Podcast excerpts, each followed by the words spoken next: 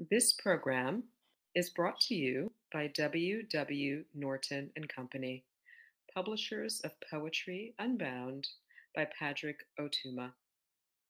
Now in paperback and featuring immersive reflections on 50 powerful poems.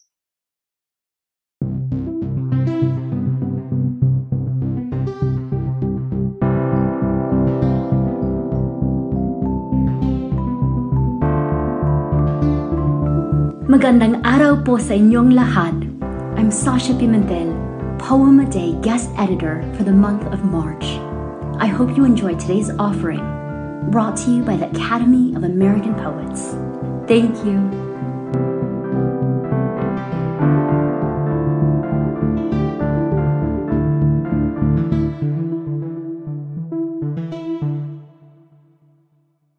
This is Sokunthary Svay reading I am the Apsara's daughter.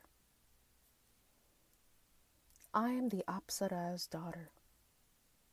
I wander in her forest, hearing ankle bells jingle with each step, the universe at her feet and hands.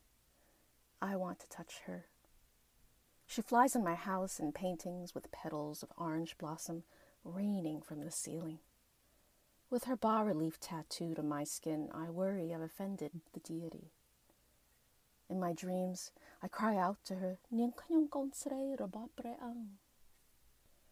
I'm still learning as I copy myself in her image.